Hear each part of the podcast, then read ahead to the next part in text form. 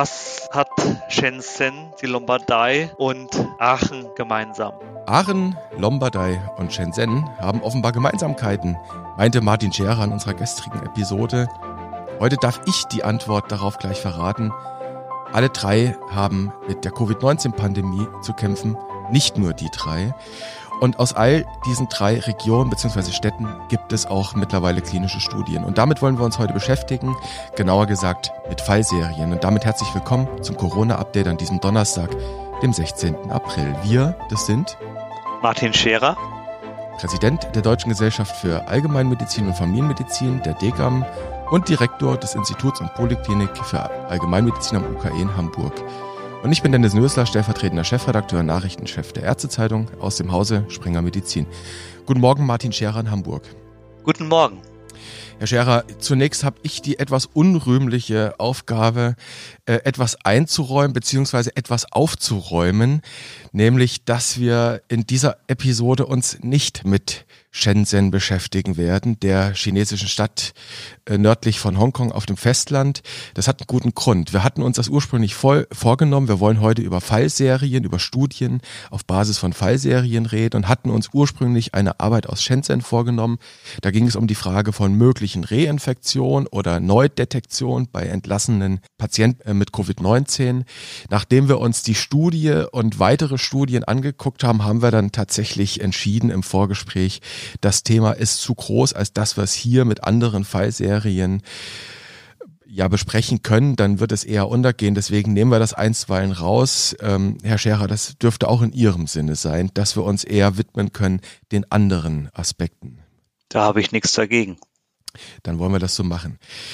Äh, jedenfalls wollen wir uns dann heute mit Aachen und der Lombardei äh, beschäftigen. Diesen, die, dieser Stadt in Nordrhein-Westfalen und der Region in Norditalien wollen wir uns zuwenden. Beginnen wir gleich mit der Lombardei. Diese Region ist bekanntlich mit am schwersten in Norditalien von den Folgen der Covid-19-Pandemie betroffen. Die Bilder kennen wir. Die sind alles andere als angenehm. Über die Ursachen, warum diese Region so schwer betroffen ist, wissen wir im Moment noch nicht sehr viel. Wohl aber gibt's immer mehr Informationen äh, zu der klinischen Realität vor Ort. Und das ist unsere erste Arbeit, mit der wir uns beschäftigen wollen. Denn es haben Ärzte aus der Lombardei Daten zu immerhin knapp 1600 intensivpflichtigen Covid-19-Patienten zusammengetragen. Äh, Herr Scherer, was sind denn diese, was sind denn die zentralen Ergebnisse der Arbeit? Die Arbeit ist am 6. April im JAMA erschienen. Das JAMA ist das Journal of the American Medical Association. Und Ziel war es, den Verlauf von Covid-19 bei intensivpflichtigen Patienten zu untersuchen. Sie haben schon gesagt, eine Fallserie von 1600 Menschen aus der Lombardei. Die meisten von ihnen waren ältere Männer. 82 Prozent der Studienpopulation waren männlich. Und der Beobachtungszeitraum war vom 20. Februar bis zum 18. März. Von den 1581 Patienten auf der Intensivstation waren am Ende dieses Beobachtungszeitraums noch 920 Patienten da. 256 konnten entlassen werden und 405 Patienten verstarben. Das entspricht einer Mortalität von 26 Prozent. 88 Prozent aller Patienten mussten intubiert und beatmet beatmet werden. Aber das Hauptergebnis dieser Studie ist eben eine Mortalität von 26 Prozent. Diese 26 Prozent, das ist das zentrale Ergebnis, sagen Sie. Ähm, wir reden davon tatsächlich intensivpflichtigen Patienten, die dort gestorben sind, jeder vierte. Jetzt ist natürlich die entscheidende Frage bei der Interpretation dieser Zahl, müssen uns diese 26 Prozent ich sag mal salopp formuliert, Sorgen bereiten? Oder müssen wir nicht auch fragen, wie ist denn die Sterblichkeit generell auf Intensivstationen? In dem Namen Intensivstation steckt ja schon drin, dass da Patientinnen und Patienten sind, die eine intensive medizinische Betreuung brauchen. Das können postoperative Patienten sein aus der Thoraxchirurgie oder aus der Neurochirurgie. Das können Patienten mit Lungenversagen sein, wie hier bei Covid-19 oder mit Sepsis. Ich konnte da jetzt keine systematische Recherche machen über die Gesamtmortalität bei Patientinnen und Patienten auf Intensivstationen. Aber je nach Grunderkrankung, je nach Schweregrad und je nach Allgemeinzustand ist eine Mortalität von 25 Prozent auf einer Intensivstation nichts Ungewöhnliches.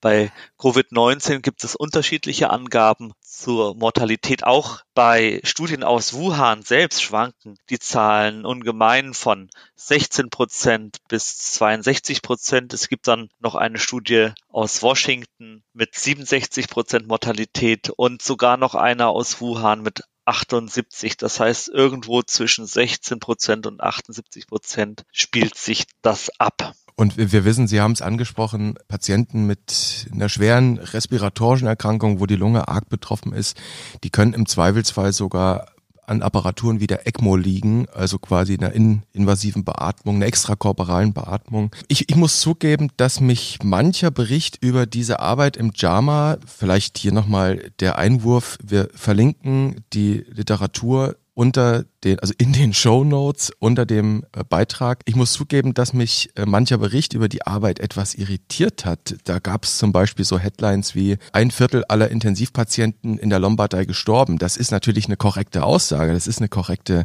Headline. Die Frage, die sich doch aber eben stellt, ist, in welchem Kontext man diese Sterbeziffer sehen muss. Beispielsweise auch, das hat ja die Arbeit, wenn ich das richtig sehe, gar nicht beantwortet, wie hoch ist die Sterblichkeit nach der Entlassung. Das kann ja zum Beispiel sein, dass man Folgeschäden hat, oder? Ja, natürlich. Und nochmal, Intensivstation ist ein kritisches Setting. Jemand, der auf eine Intensivstation muss, ist in einem kritischen Zustand. Wenn ein Angehöriger von mir auf eine Intensivstation kommt, dann halte ich den Atem an. Und man muss mit solchen Daten sehr vorsichtig umgehen, sie mit Sorgfalt interpretieren und sich auch die Selektionseffekte genau anschauen, die ja von Studie zu Studie sehr unterschiedlich sein können. Selektionseffekte heißt, dass die Auswahl der Patienten und die Verteilung von bestimmten Merkmalen wie Alter, Grunderkrankung, Allgemeinzustand, dass diese Merkmale eben die Prognose sehr stark beeinflussen können. Und hinzu kommt natürlich auch die Dauer des Beobachtungszeitraums. Auf der Intensivstation herrscht ein Kommen und Gehen und wir wissen natürlich nicht, was aus den Patienten geworden sind, die nach Studienende, also nach Ende des Beobachtungszeitraums noch auf der Station waren. In der Studie aus der Lombardei waren es immerhin über 900 Patienten, die dann noch da waren nach dem Beobachtungszeitraum. Wir wissen nicht, was aus denen geworden ist, aber ich gebe Ihnen recht. Der Aufenthalt auf einer Intensivstation bedeutet, dass der Zustand so kritisch ist, dass er einer intensivmedizinischen Behandlung bedarf. Deshalb ist es redlich und eigentlich eine Pflicht von Menschen, die Zahlen vermelden, dieses Setting immer mit zu beschreiben. Herr Scherer, wir reden heute über statistische Ziffern, insbesondere über Sterbeziffern. Und da gibt es nun doch einige Begriffe, die jetzt auch angesichts dieser Pandemie in der Berichterstattung ja hausieren. Man muss eigentlich sagen hausieren müssen, weil sie gehören nun mal zur Betrachtung dieser Realität. Und vielleicht sollten wir auch für den ein oder anderen Zuhörer dieses Begriffswirrwarr mal ein bisschen einordnen, vielleicht auch aufräumen mit Missverständnissen. Also Begriffe, die es immer wieder gibt, ist das Thema Fallsterblichkeit, manchmal auch Englisch Case Fatality Rate, CFA, Letalität, Mortalität. Erklären Sie uns kurz bitte, wo die Unterschiede vielleicht sind, beziehungsweise wo es einfach sich nur um ein Synonym handeln könnte. In den Nachrichten gibt es auch täglich diese Zahlen und da gibt es täglich Meldungen über Verstorbene. Und da kommen all diese Begriffe vor. Mortalität, Todesrate, Sterblichkeit. Bei Covid-19 meinen wir eine fall- oder krankheitsspezifische Mortalität. Der Begriff Mortalität bezieht sich auf die Todesfälle in der gesamten Bevölkerung oder in einer definierten Bevölkerungsgruppe, zum Beispiel alle Einwohner NRWs oder Anzahl der Todesfälle pro 1000 Einwohner. Und davon unterscheiden müssen wir den Begriff der Letalität. Dieser Begriff stellt die Todesfälle in Bezug auf die Anzahl aller Infizierten dar. Also Beispiel für Mortalität, wenn fünf Bewohner eines 1000 Seelendorfs verstorben sind, fünf von 1000, dann beträgt die Mortalität 0,5 Prozent. Letalität bezieht sich auf die Verstorbene, auf die Verstorbenen unter allen Erkrankungen. Wenn also fünf von 50 Erkrankten verstorben sind, dann ist das eine Letalität von 10 Prozent. Nur wenn man diese Begriffe gut kennt, dann kann man sich davor schützen, sich verrückt machen zu lassen. Die Letalität, habe ich verstanden, ist im Prinzip das ein, ein Synonym zu dieser Fallsterblichkeit. Jetzt gucken wir nochmal auf die aktuellen Zahlen. Wir haben, wie gesagt, Donnerstagmorgen, wo wir das Gespräch führen und laut Robert Koch Institut in Deutschland reden wir im Moment von 130.450 detektierten Fällen, also Covid-19 Fällen, die amtlich gemeldet sind und amtlich gemeldet 3.569 Gestorbene mit Covid-19. Das macht, wenn man es ausrechnet, eine Fallsterblichkeit von von 2,74 Prozent Stand heute Morgen und zwar über die gesamte erkrankten Population. Das heißt, die Zahlen werden oft in einer Gesamtheit angegeben. Muss man die nicht eigentlich auch abhängig beispielsweise von Altersgruppen betrachten? Immerhin ahnen oder wissen wir ja schon so ein bisschen, dass das Risiko, an den Folgen so einer Erkrankung zu sterben, je nach Alter doch sehr viel höher sein kann. Das ist genau das Problem. Die Letalität wird oft über alle Altersgruppen angegeben. Das ist für den Vergleich mit anderen Erkrankungen gut, aber es überzeichnet natürlich das Risiko für junge Menschen an Covid-19 zu versterben und es unterschätzt auch ein bisschen das Risiko für ältere Menschen. Und wenn man genauere Patientendaten hat, dann kann man auch einzelne altersspezifische Todesraten berechnen und die zeigen dann, dass besonders ältere Patientinnen und Patienten an Covid-19 versterben. Und da ist es sinnvoll, eben die Wahrscheinlichkeit zu kennen für jemanden über 80 oder für jemanden, der nur 20 oder 30 Jahre alt ist. Also das kann dann schon mal ein 70-faches des Risikos sein, dass ein über 80-Jähriger im Vergleich zu einer Person hat, die nur 20 oder 30 Jahre alt ist. Herr Scherer, kommen wir zu den Fallserien zurück und kommen wir nach Deutschland, genauer gesagt nach Arien. Die in, in diesen Fallserien lernen wir natürlich jetzt auch peu à peu etwas über die Risikogruppen. Ja, also wir können auch erkennen, wie alt die Patienten äh, gemittelt sind. In der Lombardei aus dieser Arbeit im JAMA haben wir erfahren, dass sie im Mittel knapp 62 Jahre alt waren, diejenigen, die da intensiv behandelt wurden in dieser Betrachtung. Das deckt sich knapp mit einer Arbeit, die Ärzte vom Uniklinikum in Aachen äh, gerade online vorab im Ärzteblatt veröffentlicht haben. Das erscheint wohl gedruckt in der jetzigen Ausgabe, die am Freitag rauskommt, am Samstag erscheint. Das ist eine kleine Fallserie von 50 Patienten, die an der Uniklinik für Pneumologie behandelt wurden. Das sind Covid-19-Patienten und äh, da geht es um den Vergleich zu ARDS und Nicht-ARDS. Das können Sie wahrscheinlich gleich nochmal erklären, was das genau ist. Und eine Kernaussage der Autoren ist, ähm, Adipositas und äh, Vorerkrankungen der Lunge, der Atemwege können eben das Risiko erhöhen, so ein ARDS zu entwickeln. Was, was sagt uns diese Arbeit? Das zeigt uns einfach, dass die Komorbiditäten, das heißt die Begleiterkrankungen, für den Verlauf bei Covid-19 entscheidend sind.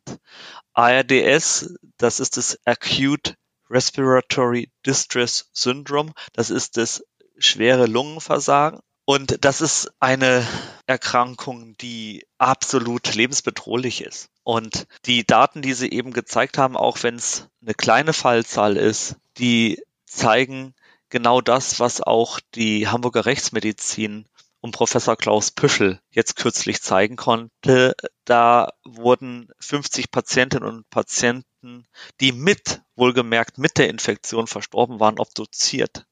Und alle diese Patientinnen und Patienten hatten ausnahmslos mindestens eine schwere Begleiterkrankung. Und das ist ein ganz wichtiger Befund, dass da kein einziger dabei war, der, ich sag mal, ohne Begleiterkrankung und mit SARS-CoV-2 verstorben wäre. Oder sagen wir mal nur isoliert an Covid-19 ohne Begleiterkrankung verstorben wäre. Das heißt, kein einziger, der vorher komplett gesund war und nur durch Covid-19 verstorben wäre. Kein einziger von 50. Das sind natürlich auch jetzt keine riesigen Fallzahlen, aber es ist schon mal ein richtungsweisender Befund, der auf das hinweist, was wir auch in vielen vorangegangenen Podcasts schon gesagt haben. Man muss eben unterscheiden zwischen mit SARS-CoV-2 verstorben oder an Covid-19. Und das herauszufinden, das ist gerade die Arbeit äh, von eben Rechtsmedizinern, von Pathologen. Sie haben es gerade angesprochen, die Arbeit eben von Püschel aus Hamburg. Da wird sicherlich weitere geben und das wird sicherlich auch dazu beitragen, in der Zukunft zu verstehen, warum die Leute dann sterben. Interessant an der Arbeit fand ich jedenfalls, ähm, Sie werden mich wahrscheinlich eines Besseren belehren, jedenfalls würde ich mich drüber freuen. Interessant an der Arbeit im Ärzteblatt fand ich den E-Appendix. Da haben Sie einige Grafiken veröffentlicht, äh, die Autoren im Prinzip als Vergleich zwischen diesen ARDS und den Nicht-ARDS-Patienten und da sieht man bei manchen Laborparametern, also Hämoglobin, Hämoglobin, Leukozyten, dann der CRP-Wert und bei den D-Dimeren sieht man deutliche Unterschiede im Zeitverlauf zwischen diesen zwei kleinen Patientengruppen. Da stellt sich jetzt für mich als Nicht-Experte, als Laie die Frage, könnten das womöglich Surrogatparameter werden in Zukunft zum Detektieren einer möglichen Schwere? Könnte das irgendeine prognostische Aussagekraft geben? Nein, da würde ich nichts draus machen. Also Patienten mit ARDS, die haben auch laborchemische Auffälligkeiten. Überhaupt Patienten, die unter einer Infektion leiden, haben laborchemische Auffälligkeiten. Dass jemand mit einer schweren Erkrankung viele rote Werte hat, das ist völlig klar und dass da vieles außerhalb des Normalbereichs ist, ist auch klar. Also da würde ich jetzt nichts draus machen. Das war auch eine sehr kleine Fallzahl mit riesigen Konfidenzintervallen. Also da bräuchte man schon sehr viel größere Studien. Aber ich glaube, dass gerade bei dieser Erkrankung ja der klinische Befund, die klinische Symptomatik sehr stark im Vordergrund steht, die Dyspnoe und dann auch die nachlassende Oxygenierung des Blutes. Also da würde ich jetzt nichts draus machen. Generell gefragt zu solchen laborchemischen Werten, zu Surrogatparametern, das glaube ich, ist jetzt ohnehin nichts, was Ihnen so positiv zufliegt. Habe ich das richtig verstanden? Grundsätzlich. Naja, der Begriff Surrogatparameter kommt ja vom lateinischen Surrogatum, Ersatz. Surrogatparameter ist eine Ersatzgröße. Das haben wir in klinischen Studien sehr oft, weil einfach nicht die Zeit dafür da ist, äh, den klinischen Endpunkt abzuwarten, das heißt Tod oder Krankenhauseinweisung, sondern dann nimmt man, wie zum Beispiel bei Diabetes, ist ein gutes Beispiel für Surrogat. Bei Diabetesstudien ist das sehr oft der Fall, dass man dann Studien findet, die dann eben nicht den Tod als Endpunkt haben oder die Erblindung oder das Nierenversagen oder andere Ereignisse, sondern vielleicht den HbA1c, den Langzeitzuckerwert. Und auch bei anderen klinischen Studien hat man dann irgendwelche Ersatzwerte anstatt den klinischen Endpunkt und die lassen sich eben schnell und einfach messen und werden deshalb oft in klinischen Studien verwendet, sagen aber nicht viel darüber aus, wie es dem Patienten wirklich geht und was es dann wirklich auch für den Patienten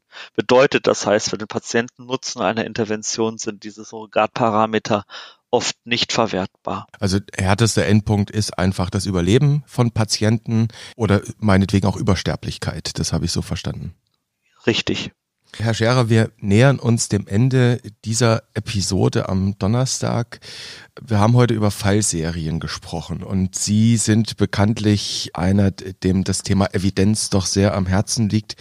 Und nun gibt es ähm, das kennen wahrscheinlich die meisten von uns, gibt es diese Evidenzpyramide, die Evidenzhierarchie, äh, in der an der Spitze ganz oben dann die systematischen Arbeiten stehen.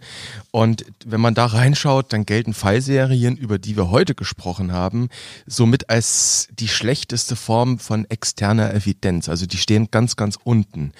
Erklären Sie uns doch nochmal ganz kurz zum Ende, dass, dass wir das mitnehmen können, was die Aussagekraft von solchen Fallserien überhaupt sein kann und vielleicht auch, was der Unterschied äh, zu anderen Beobachtungsstudien ist und vielleicht sogar zum Goldstandard der randomisiert kontrollierten klinischen Studie. Ja, Sie haben die Evidenzpyramide angesprochen. Das müsste man jetzt mal auf einem Bild zeigen können, aber vielleicht kann man sich das vorstellen, dass die Basis dieser Pyramide die Grundlagenforschung bildet und da ist dann die In-vitro-Forschung dabei oder auch die Tierforschung. Und dann kommen irgendwann die Ideen, die Meinungen, die Editorials. Und darauf bauen sich dann die einzelnen empirischen Studien auf. Und an unterster Stelle sind Fallberichte oder Fallserien, wie wir sie heute hatten. Die haben eine relativ kleine Aussagekraft im Hinblick auf die Generalisierbarkeit. Eine Fallserie ist im Grunde genommen eine Gruppe von Patientinnen und Patienten, deren Verlauf einer Erkrankung man beobachtet. Die wurden nicht systematisch rekrutiert, die werden angeschaut, wie sie kommen, sozusagen eine konsekutive Stichprobe, die nicht nach systematischen Kriterien zusammengestellt wurde. Dann gibt es Querschnittsstudien, die auch Beobachtungsstudien sind, die man schon systematischer angehen kann. Weiter oben in der Pyramide die Fallkontrollstudien, die meistens eine Erkrankung mit einem Risikofaktor in Beziehung setzen sollen. Dann nimmt man zum Beispiel Menschen mit Lungenkrebs und Menschen ohne Lungenkrebs und schaut dann sozusagen zurück, haben die geraucht, haben die nicht geraucht. Das wäre so ein Fallkontrolldesign. Und dann geht es so langsam los mit Kohortenstudien, die prospektiv angeschaut werden, wo aber immer noch nicht eingegriffen wird. Und dann ganz oben an der fast Spitze dieser Evidenzpyramide, da befinden sich die RCTs, die Randomized Control Trials, die randomisiert kontrollierten Versuche. Und da soll man eben bestimmte Fehlerquellen ausschließen. Ich hatte gestern schon mal kurz die Biases angesprochen, Selection Bias, Performance Bias, ähm, Detection Bias, Attrition Bias. Also ein Selektionsfehler soll man zum Beispiel ausschließen. Das wäre der Selection Bias durch die Geheimhaltung der zufälligen Gruppenzuordnung. Der Performance Bias, das sozusagen die Art der Verabreichung einer Therapie das Ergebnis beeinflusst, soll durch eine Verblindung von Patienten und Ärzten erreicht werden. Dann gibt es noch den Detektionsbias, dass man dadurch, dass man jetzt weiß, da hat jemand die Therapie gekriegt, vielleicht das Röntgenbild oder den Befund anders bewertet, das ist dann die Verblindung derjenigen, die das Ganze bewerten müssen. Blinding of Assessors. Und so gibt es unterschiedliche Fehlerquellen, die allesamt in diesem strengen randomisiert kontrollierten Design ausgeschlossen werden können. Und ganz an der Spitze der Pyramide sind die systematischen Reviews und Meta-Analysen von randomisiert kontrollierten Studien. Das ist sozusagen die Spitze der Evidenz, wenn ich mehrere hochwertige, qualitativ hochwertige RCTs habe und die dann in einem systematischen Review, in einer systematischen Übersichtsarbeit eventuell mit Meta-Analyse zusammenfasse. Vielleicht noch ganz kurz äh, zur Einordnung abschließend äh, die Aussagekraft von solchen Fallserien. Habe ich jetzt gelernt aus dem, was Sie gesagt haben, ist dann doch eher, naja, begrenzt. Wozu können diese Fallserien dienen? Sind sie vielleicht nur Hypothesen generierend? Hypothesen generieren sind sie alle Male und sie können im Kontext mit anderen Fallserien oder wenn sie groß genug sind, wichtige Hinweise über den Verlauf einer Erkrankung liefern. Das heißt, sie liefern uns Indizien, mit denen wir dann uns weiter auf die Suche nach dem Beweis, nach einer Erklärung, ja, nach einem Verstehen quasi machen können. Genau. Herr Scherer, das fand ich jetzt wieder mal ganz persönlich, wenn ich das hier sagen darf, eine für mich sehr lehrreiche Episode. Ich hoffe, derer folgen noch einige. Zu guter Letzt steht wie immer meine Frage im Raum, ob wir es mit einem Cliffhanger versuchen wollen. Ja, wir haben heute über das Sterben bei Covid-19 gesprochen. Ich glaube, worauf wir uns in den nächsten Monaten und vielleicht sogar Jahren einstellen müssen, ist auf das Leben mit Covid-19. Dann werden wir schauen, wie unser Leben aussehen wird in der nächsten Episode. Herr Scherer, ich bedanke mich für dieses Gespräch. Ich wünsche Ihnen einen guten Donnerstag und freue mich, wenn wir uns wieder hören an gleicher Stelle und auf gleicher Welle. Danke Ihnen, ich freue mich auch.